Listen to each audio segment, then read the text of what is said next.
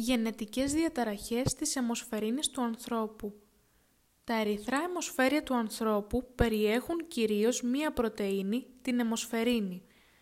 Κάθε μόριο αιμοσφαιρίνης έχει σφαιρικό σχήμα στο χώρο και αποτελείται από τέσσερις πολυπεπτιδικές αλυσίδες ανά δύο όμοιες, κάθε μια από τις οποίες συνδέεται με μία ομάδα έμις. Οι αιμοσφαιρίνες του ενήλικου ατόμου διαφέρουν από τις αντίστοιχες του εμβρίου. Η κύρια αιμοσφαιρίνη κατά την εμβρυϊκή ηλικία είναι η αιμοσφαιρίνη F, HbF, με σύσταση α2-γ2, δηλαδή αποτελείται από δύο πολυπεπτιδικές αλυσίδες α και από δύο γ. Κατά την ενήλικη ζωή, η κύρια αιμοσφαιρίνη είναι η HbA, με σύσταση α2-β2, ενώ ανοιχνεύονται και μικρές ποσότητες μιας άλλης αιμοσφαιρίνης της HbA2, με σύσταση α2-δ2. Τα ενήλικα άτομα επίσης συνθέτουν πολύ μικρή ποσότητα, λιγότερο από 1% της HbF. Τα γονίδια που κωδικοποιούν τις αλυσίδες των αιμοσφαιρινών εμφανίζουν πολλές μεταλλάξεις που οδηγούν στη δημιουργία αιμοσφαιρινοπαθειών. Στο γονίδιο της πολυπεπτιδικής αλυσίδας Β έχουν βρεθεί περισσότερες από 300 διαφορετικές μεταλλάξεις.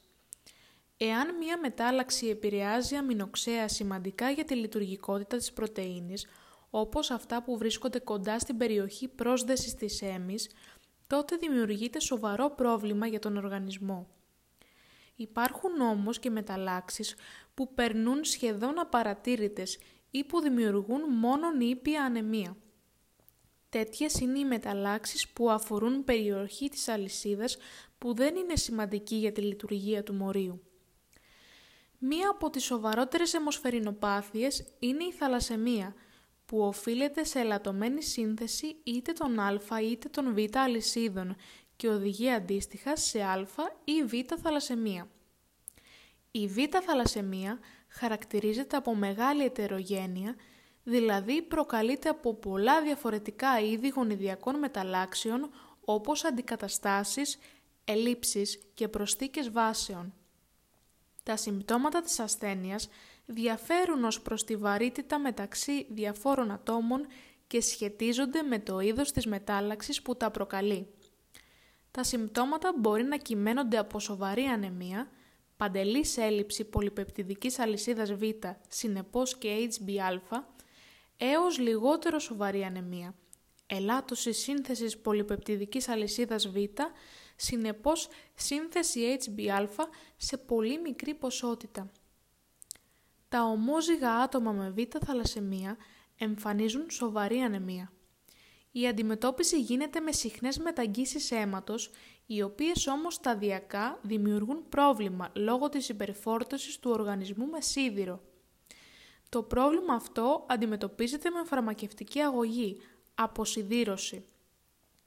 Στα ομόζυγα άτομα παρατηρείται σε πολλές περιπτώσεις αύξηση της HbF, η οποία υποκαθιστά μερικώς τη λειτουργία της HbA. Τα ετερόζυγα άτομα, φορείς, εμφανίζουν ήπια ανεμία και αυξημένη σύνθεση HbA2, η οποία αποτελεί διαγνωστικό δείκτη. Η ασθένεια κληρονομείται με αυτοσωμικό υπολοιπόμενο τύπο κληρονομικότητας. Συνεπώς, όταν και οι δύο γονείς είναι φορείς της ασθένειας, ο κίνδυνος εμφάνισης της β' θαλασσεμίας στους απογόνους τους είναι 25%. Η συχνότητα των ετερόζυγων ατόμων με δρεπανοκυταρική ανεμία ή β' θαλασσεμία είναι αυξημένη σε περιοχές όπως οι χώρες της Μεσογείου, της Δυτικής και Ανατολικής Αφρικής και της Νοτιοανατολικής Ασίας, όπου εμφανιζόταν ελαιονοσία. Η αυξημένη συχνότητα οφείλεται στην ανθεκτικότητα των φορέων στην προσβολή από το πλασμόδιο, πρωτόζωο, που προκαλεί την ελονοσία, επειδή τα ερυθροκύτταρά τους δεν ευνοούν τον πολλαπλασιασμό του. Συνεπώς, η προστασία που προσδίδει η μετάλλαξη ως προς την ελονοσία αποτελεί ένα πλεονέκτημα που τους παρέχει αυξημένη πιθανότητα επιβίωσης και δυνατότητα αναπαραγωγής. Τα γονίδια που κωδικοποιούν την πολυπεπτιδική αλυσίδα α είναι διπλά, δηλαδή υπάρχουν δύο γονίδια α σε κάθε ομόλογο χρωμόσωμα. Η α-θαλασσεμία είναι αποτέλεσμα σχεδόν σε όλες τις περιπτώσεις ελλείψεων ολόκληρου του γονιδίου που κωδικοποιεί την πολυπεπτιδική αλυσίδα α. Εφόσον σε κάθε άτομο υπάρχουν συνολικά τέσσερα γονίδια α, ελλείψεις μπορεί να δημιουργηθούν σε 1, 2, 3 ή και στα τέσσερα από αυτά τα γονίδια. Όσο περισσότερα γονίδια α λείπουν, τόσο βαρύτερα είναι τα συμπτώματα της ασθένειας.